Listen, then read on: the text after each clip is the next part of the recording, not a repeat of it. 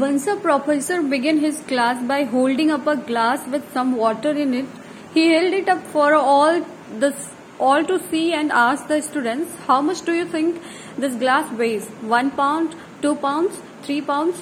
The student answered, "I really don't know unless I weigh it," said the professor. "But my question is, what would happen if I held it up like this for a few minutes?" Nothing, the student said.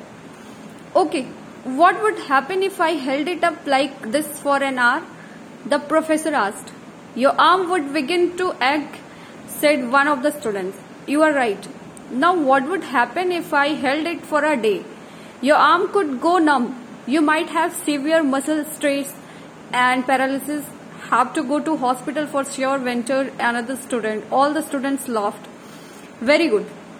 But during all this, did the weight of the glass change? Asked the professor. No, replied the students. Then what caused the arm ache?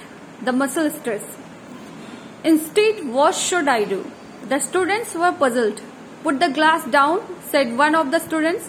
Exactly, said the professor. Life's problem are something like this. Hold them for a few minutes in your head, they seem okay. Think of them for a long time, they begin to ache. Hold them ever longer, even longer, they begin to paralyze you.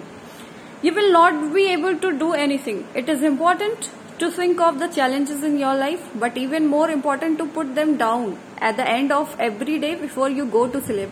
That way you are not stressed. You wake up every day fresh, strong, can handle any issue, any challenge that comes your way. Remember, friend, put the glass down today. Failing is never the problem. You have to experience failure to know what success is. Thank you.